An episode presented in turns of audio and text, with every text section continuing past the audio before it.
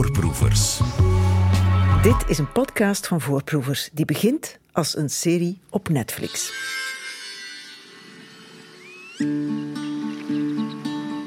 Een steengoede serie genaamd Bloodline. Die gaat over de familie Rayburn. Een fijne, warme, hechte familie op het eerste gezicht. Want langzaamaan, aflevering per aflevering, komen er barsten naar boven. Beginnend bij één broer genaamd Danny. Die worstelt met dingen die in zijn kinderjaren zijn gebeurd. En zijn worsteling besmet één voor één de andere leden van de familie. Zijn broers, zijn zus, zijn moeder.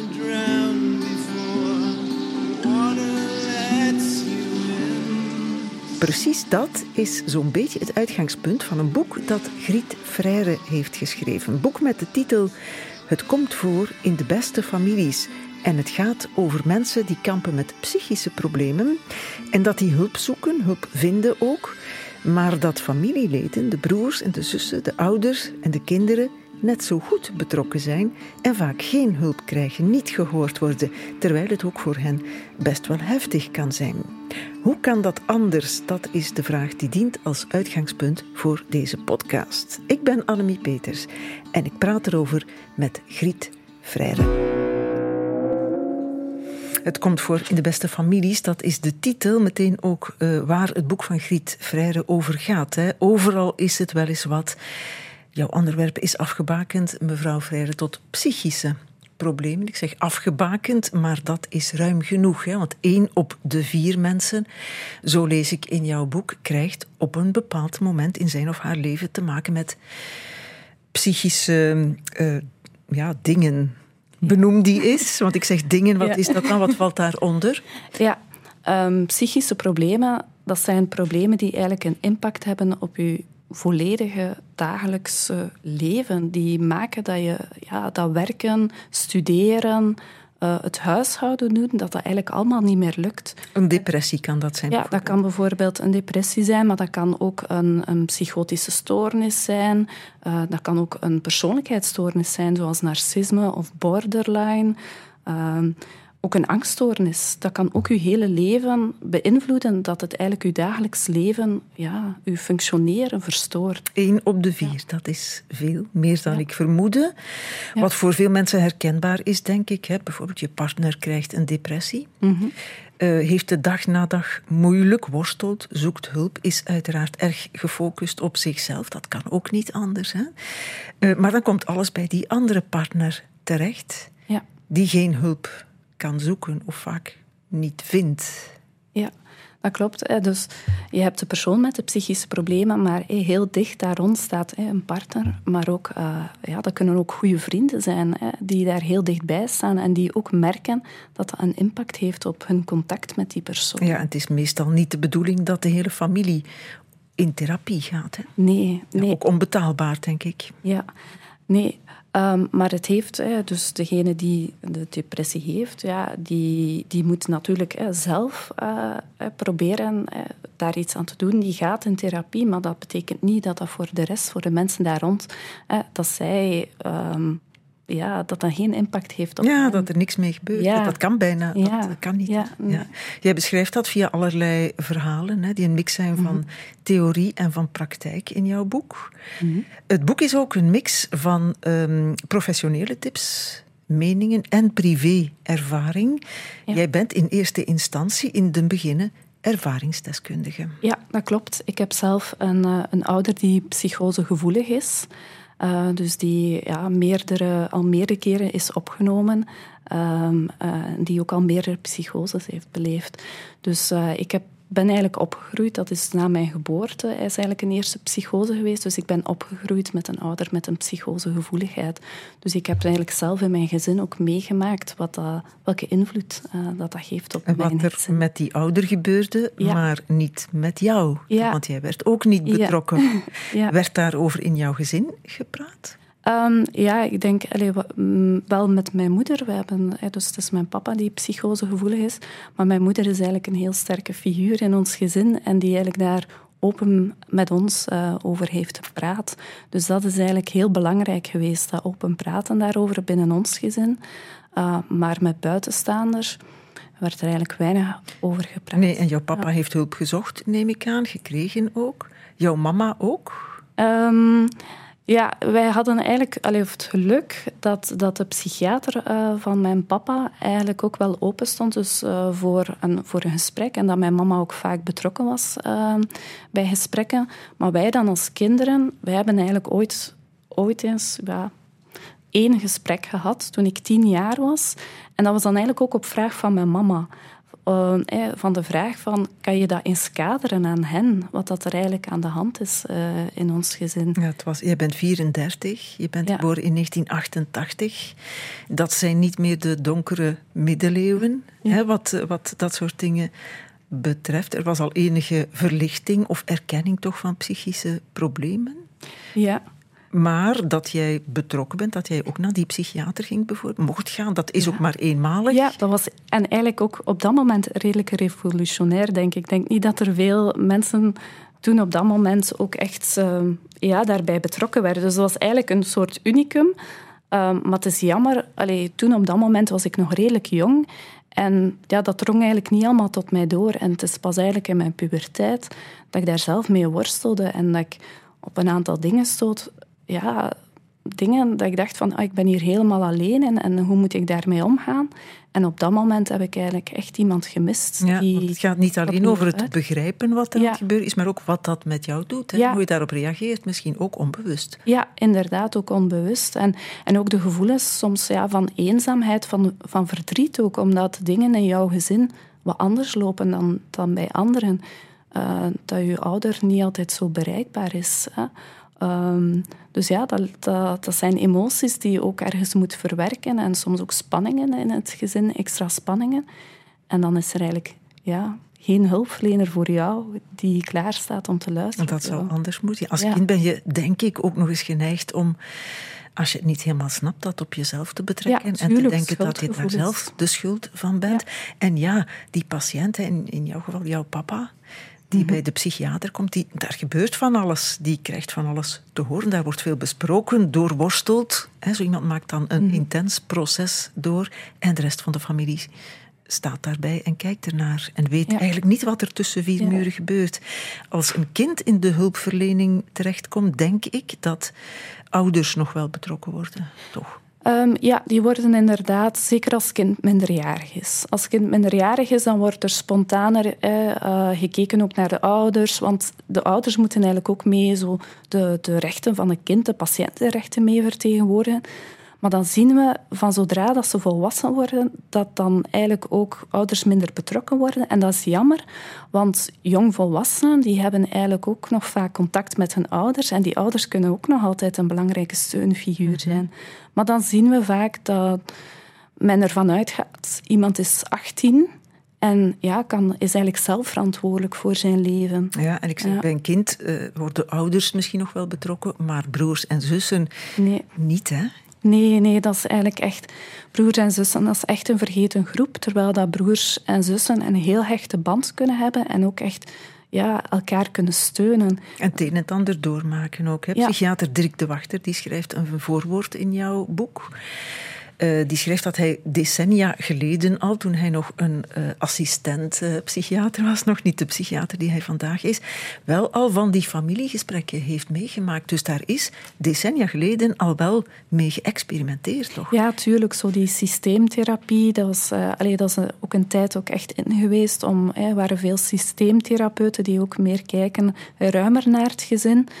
Ehm, en je merkt dat dan een bepaald moment ook een trend is en ook een bepaalde soort keuze is, een specialisatie. Ehm, maar dat betekent niet dat alle psychiaters of eh, psychologen daarin getraind zijn. Nee, maar eh, als daar al mee geëxperimenteerd werd, hè, de- eh, Ja. decennia geleden. En als Luc de Wachter ook schrijft, eh, schrijft dat het betrekken van gezinnen niet alleen evident is, maar ook noodzakelijk en ook aangenaam, noemt hij het. Ja. Dat het ook wetenschappelijk bewezen is Ja, dat klopt. Mhm. dat, dat, dat dat helpt. Zowel voor de patiënt als voor de familie. Waarom worden daar dan geen grotere stappen in gezet? Ja, ja, dat vragen wij in, ons inderdaad ook af. Dat komt eigenlijk, eh, dat heeft vooral te maken met het idee, en dat heeft heel sterk eh, geleefd vroeger, van het is de familie die ziek maakt. En we moeten de persoon met de psychische problemen eigenlijk wegtrekken uit die familie. Want het is door die familie, het is eigenlijk de schuld ligt bij hen. En dat was een idee dat heel sterk leefde, uh, zo in de jaren 70, jaren 80. En dat idee, ja, dat, dat denken, dat is heel moeilijk om dat te keren. En zeker als, je, als iemand wordt opgenomen en men ontmoet, men ziet de familie, dan kan het zijn dat die familie ook op dat moment, hè, dat, is, dat is een crisismoment, dat die ook heel emotioneel zijn. Wat dat logisch is, hè. er gaat heel wat door hen heen van emoties. En dan, denk, ja, dan denkt de hulpverlener, ah kijk eens, hè, ze zijn ook, ja, die familie, uh, ze zien hen uh, wenen of ze zien hen kwaad worden. En dan dan denken ze, kijk, ja, dat, dat, dat bewijst eigenlijk dat het familie is die ziek dus maakt. Dus als je als man psychische problemen kreeg, laten we zeggen in de jaren zeventig, ja dan werd de raad gegeven, ga maar weg bij jouw vrouw, want die zei niet, ja, maar, ik ben nu zeer kort door de bocht. Het, het, was eigenlijk echt dat ze dachten van, kijk, eh, uh, die, moet zo, die moet weggenomen worden, die moet naar een instelling en daar zo lang mogelijk eh, verblijven tot die hersteld is en dan ja, pas... En dan mag die terug. dan mag die de schuld van familie, het zal soms wel waar zijn ook, hè? Soms, is een, soms, soms, spelen er hele akelige mechanieken in families ja, toch ook. tuurlijk. Maar dan nog is het denk ik als hulpverlener uh, moet je gaan afvragen van hoe komt dat? Want misschien zit daar ook wel meer achter. Want uh, het kan zijn dat dat juist komt door, door die psychische problemen, dat er miscommunicatie ja, is ja, in ja. het gezin. En dan weer is de familie zeer betrokken en wordt ze niet betrokken. Ik moet nog één keer Dirk de Wachter citeren, die uh, ook schrijft dat de klassieke weerstanden ook de kop blijven opsteken. En hij legt uit Patiënten willen het niet dat de familie betrokken wordt. Familie komt zelf niet opdagen. Er is ruzie in het huishouden. De kinderen zijn nog te klein. En vooral, we hebben daar geen tijd voor. Dus je kan nu zeggen, ja, familie wordt niet betrokken. Maar familie wil ook niet altijd betrokken worden. Soms, ja, dat klopt. Soms, soms is dat ook zo. En, maar dan denk ik, is, is uh, kan dan nog de vraag zijn, zowel naar familie als uh, naar de persoon met de psychische problemen, van waarom. Ik denk die waarom-vraag is heel belangrijk, want waarschijnlijk zijn daar ook ja, dynamieken die verstoord zijn. En soms wordt het antwoord wel gevonden, niet bij de patiënt zelf, maar bij iemand anders in de familie. Ja, ja Interessant wel, hè? Ja, ja. En nog... ja, ik wil misschien nog even ingaan op zo het argument van geen tijd. Uh, ik denk dat als je luistert naar familie, zij kunnen ook heel wat vertellen over die persoon van voordat de problemen uh, begonnen zijn. Zij kunnen eigenlijk heel wat zeggen over, over hoe dat die persoon in, in elkaar zit. Ze kennen hem, ze weten wat zijn interesses zijn. En misschien hebben ze ook wel zien, gezien wat er veranderd is. Ja. En als je die informatie hebt, dat is echt een tijdswinst. Het is een compleet andere manier van aanpakken. Ja. Toch, hè? En het lijkt mij ook een interessante manier van aanpakken. Ik noemde jou ervaringsdeskundige.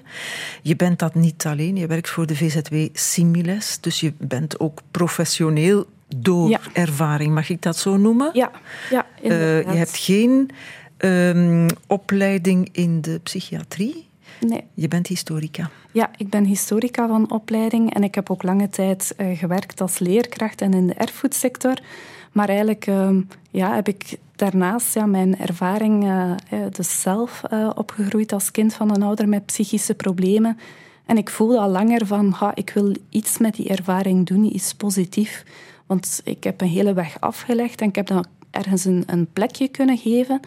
En nu sta ik daar ook voor open om die mhm. ervaring ja, te delen. Ja, te delen, maar daar ook mij positief voor in te zetten. Je bent nu iets positiefs aan het doen. Ja. Je bent dat aan het vertellen aan een groot publiek. Ja. De VZW Similas doet dat ook. Hè? Die probeert ook, of wat doet die? Families informeren over de mogelijkheid van. Ja, dus wij, wij brengen eigenlijk families samen. Je kan lid worden van onze organisatie. We brengen ze samen. Wij organiseren lotgenotencontacten, waar je dus ook met andere mensen die in eenzelfde situatie zitten, kan ervaringen uitwisselen.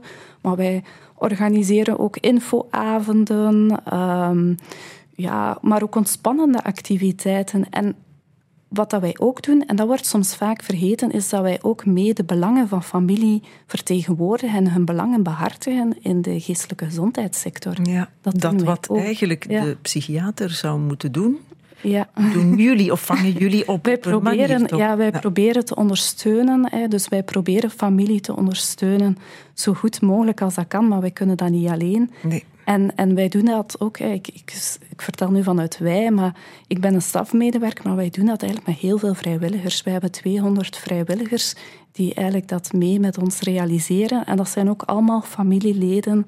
Dus van mensen allemaal met... ervaringsdeskundigen. Ja, allemaal ervaringsdeskundigen. Oké, theorie en verhalen uit de praktijk in jouw boek. Mijn gast is Griet Frère, zal zeker stemmen voor Stijn Meuris in de Classics 1000, want het is reclame voor haar boek. Het komt voor in de beste families, waarover we het vandaag hebben. Griet, wie zou dat gezegd hebben hè, toen jij als tienermeisje dat nummer op de radio hoorde? Dat dat ooit de titel van een boek van jou zou worden. Ja, um, ja dat nummer heeft voor mij zo een, speciale betekenis. En ja, ik, toen ik dat nummer voor de eerste keer hoorde, ja, heb ik dat eigenlijk direct gelinkt ook aan, aan mijn eigen situatie. En uh, toen we bezig waren van oh, welke titel moeten we dat boek geven, kwam ik eigenlijk heel snel bij dat nummer van Stijn Meuris uit.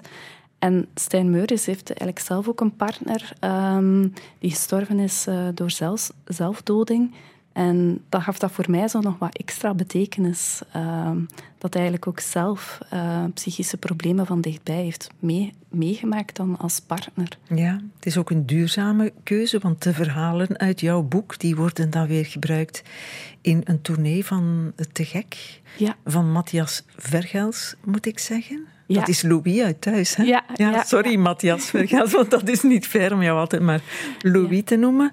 Maar die komt er ook aan, hè? Ja, um, dus ook met dezelfde titel, Je komt voor in de beste families, hè, zal Matthias Vergels een uh, muziektheatervoorstelling maken die dan in september en oktober speelt. En hij gaat eigenlijk de verhalen in het boek en de emoties die daarin aan bod komen van familie, zal hij dus verwerken in een, in een voorstelling. Dat heet, uh, perfecte recyclage, ja, toch? Ja, inderdaad. En dat is dus uh, de Open Geest-tournee in samenwerking met Te Gek. Goed, dan gaan we daar in het najaar met voorproevers nog wel eens op terugkomen. We waren nu gebleven bij Similes, de organisatie waar jij voor werkt onder de koepel van de Vlaamse overheid is dat. Hè, dat er geïnvesteerd wordt in een vereniging die inzet op verbindende gesprekken en op het betrekken van familie, trainingen in, in, in, in dat soort dingen.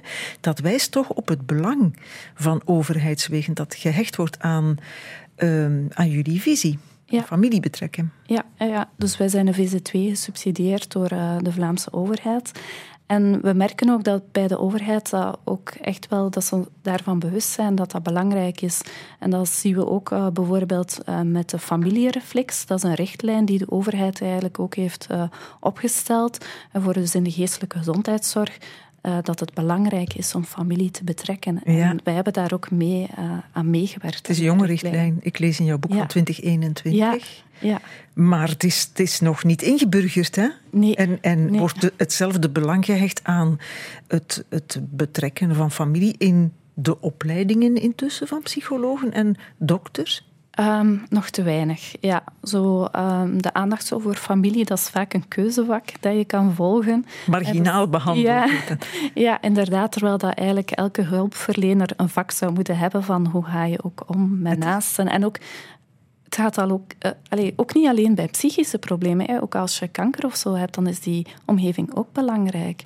Dus uh, ik denk, ja, dat zou eigenlijk een heel belangrijk Ja, ja. De Wachter heeft gelijk. Er is nog altijd Ja. die klassieke weerstand. En marginaal behandeld. Anderzijds ehm, lijkt het mij ook een beetje logisch, want niet voor iedereen is familie even belangrijk. Eh, logisch, ik bedoel in sommige gevallen toch? Ja, inderdaad. En daarom dat wij eigenlijk familie heel ruim zien. Hè. We weten dat in sommige situaties kan het zijn dat, dat, de, allee, ja, dat, dat vrienden of collega's of buren juist heel belangrijk zijn en dat die meer als familie aanvoelen. En dus wij zien familie eigenlijk als mensen die zich heel sterk verbonden voelen uh, met iemand met psychische problemen. Ja. Dus we zien dat ruimer dan die bloedverwantschap. Hè, want zeker ook de dag van vandaag, uh, je hebt nieuwe samengestelde gezinnen. Um, ja, families zijn eigenlijk ook complexer uh, Ja. geworden. Dus het gaat niet alleen om bloedverwantschap, maar gewoon mensen die zich sterk verbonden. Families zijn ook kleiner geworden, dus je hebt niet zo vreselijk veel keus altijd. En er zullen vast ook mensen zijn die zeggen: hou mijn familie vooral op afstand. Ja. In plaats van ze te betrekken. Of mensen die zeggen: ik kies mijn familie zelf wel. Ja, uh, dat klopt. Dat, dat, dat, zien we ook vaak. Um, en soms is er ook zo... Ik wil mijn familie uh, op afstand houden, ook vanuit een soort angst of ook soms schaamte, omdat ze zeggen... Uh, mijn familie heeft al zoveel voor mij gedaan, ik wil hen niet nog extra belasten. Dus dat speelt soms ook. Ehm, bij mensen met psychische problemen om hen, hen niet uh, te betrekken. Dus, het is wel geen makkelijke rol hè, die de familie krijgt. Want betrokken zijn, ja, en betrokken worden, graag. Maar dan ben je ook betrokken nog voor de problemen zich aandienen of voor ze duidelijk worden.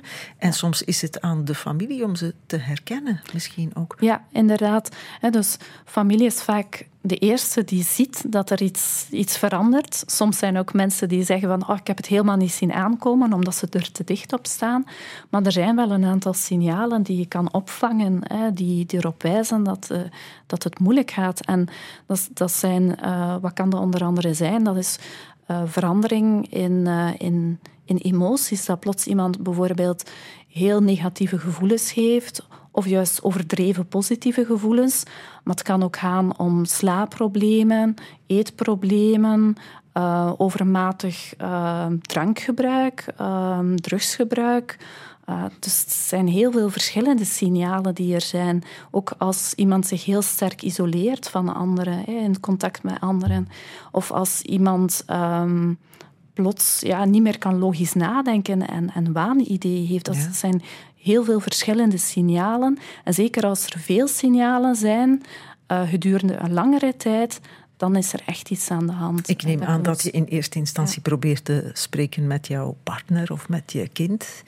Ja. Uh, kun je als familielid ook naar een psychiater stappen? En hè, gezien het nog, niet, nog bij lange niet ingeburgerd is, kun je dat maken? Word je gehoord als je dat doet? Ja, ik denk de eerste stap is ook echt luisteren hè, naar, naar je familielid. Hè, en, en ook samen de stap zetten om hulp te zoeken. Hè. Uh, samen, samen kijken van wat kan ik voor jou doen en samen hulp zoeken. Maar je weet dat dat makkelijker gezegd is dan gedaan. Hè? Ja, soms kan het zijn dat een familielid hè, weigert om uh, hulp te aanvaarden. Of om het te erkennen. Of ook om een probleem te erkennen. Maar dan nog blijft het eigenlijk heel belangrijk om te luisteren en ook te vragen van waarom. waarom wil je geen hulp zoeken? Want het kan misschien zijn dat die persoon heel angstig is, omdat hij bang is voor wat dat er komt en, en niet weet wat er zal gebeuren, bang is voor een opname. Dus dat is echt heel belangrijk dat je toch probeert te luisteren naar de redenen waarom dat misschien iemand geen hulp wil. En dan echt de stap zetten als je voelt van oké, er is echt een gevaar, er is een gevaar eh, voor anderen of iemand is een gevaar voor zichzelf, dan kan je echt aan de alarmbel uh, trekken. Maar de eerste stap is nog altijd luisteren en dan ook als familie zeggen van kijk, um, ik vind het jammer dat je geen hulp zoekt ik vind, dat, ik vind dat wel belangrijk, maar weet, ik ben er voor u. Als je toch bereid bent om samen met mij hulp te zoeken, laat het weten, ik ben er voor u. Dat je wel die bereidheid ook allee, toont en, en zegt van ik ben er nog altijd. Want pushen, aandringen, dat, dat werkt niet. Nee, hoe weet je als je zelf naar een, een hulpverlener stapt als familielid, hoe weet je wat je moet gaan melden? Ja. Want psychiaters zijn zelf alsmaar terughoudender om ja. uh, etiketten te plakken op mensen, terecht denk ik ook, om diagnoses te stellen. Hoe, kun, hoe kun je dat maken als familielid? Denk, um, als familielid kan je, als je naar een, een hulpverlener stapt, en dan is eigenlijk ook de eerste persoon de huisarts, want dat is eigenlijk altijd de eerste persoon, eerste aanspreekpunt uh, in de zorg. Als je naar de huisarts uh, stapt, dan kan je daar je eigen verhaal doen. Hè, van hoe dat jij dat beleeft. Maar om hulp te, uh, de hulp voor de persoon met psychische problemen, dat ligt eigenlijk nog altijd in de, in de handen van de persoon zelf.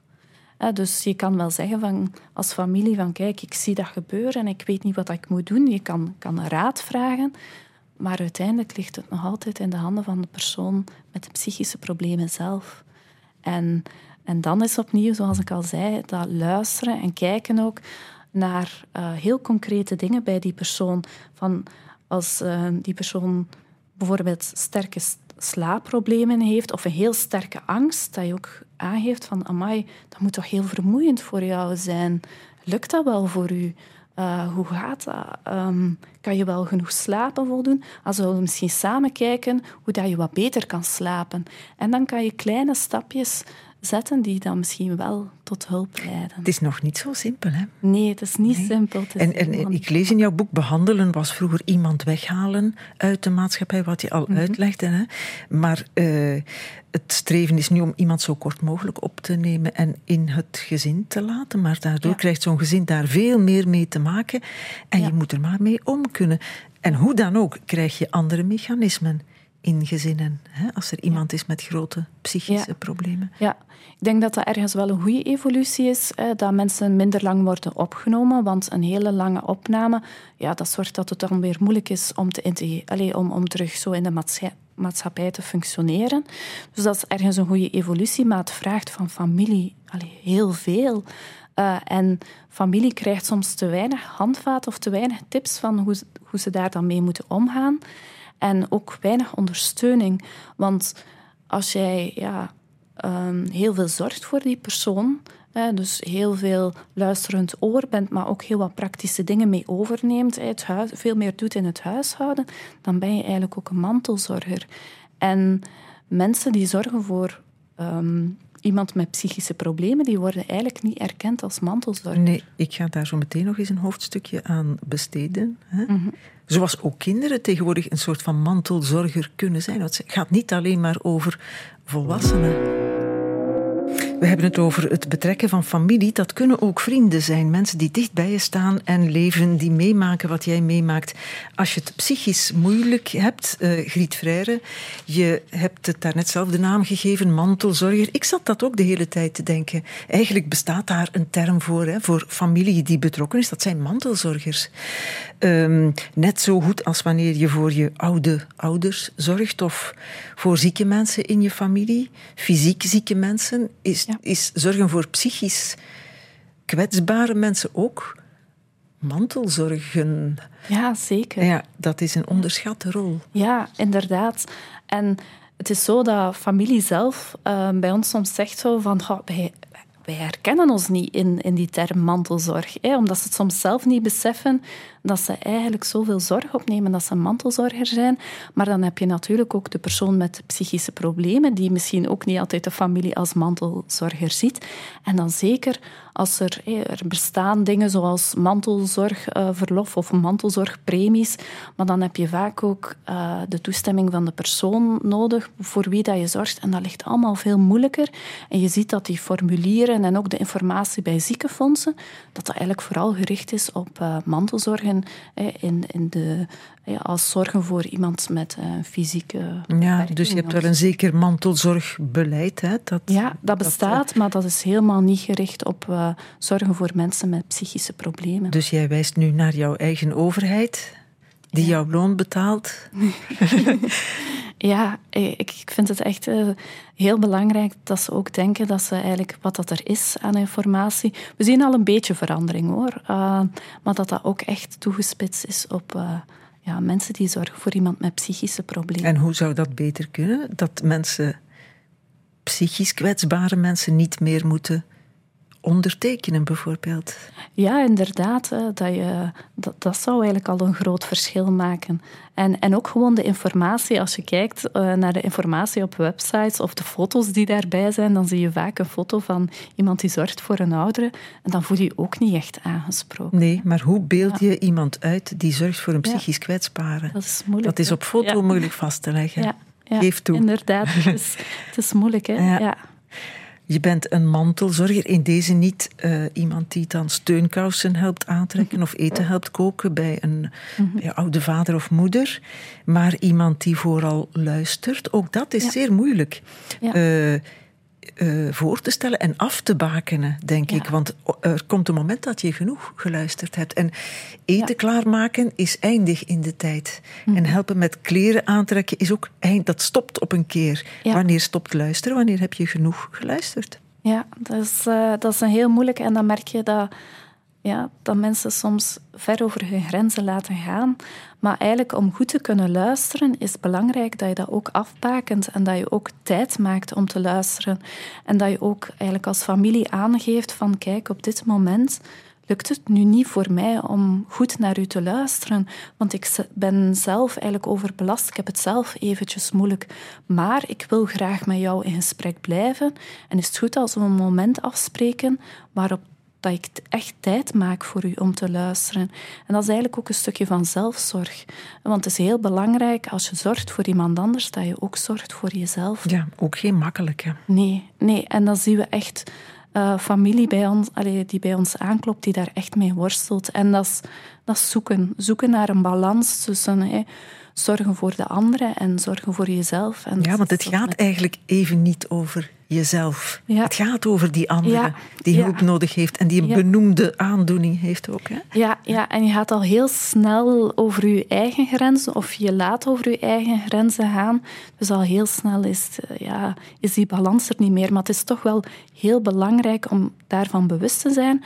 Want als je niet goed voor jezelf zorgt, dan kan je ook niet goed voor een ander Dat is zo'n cliché.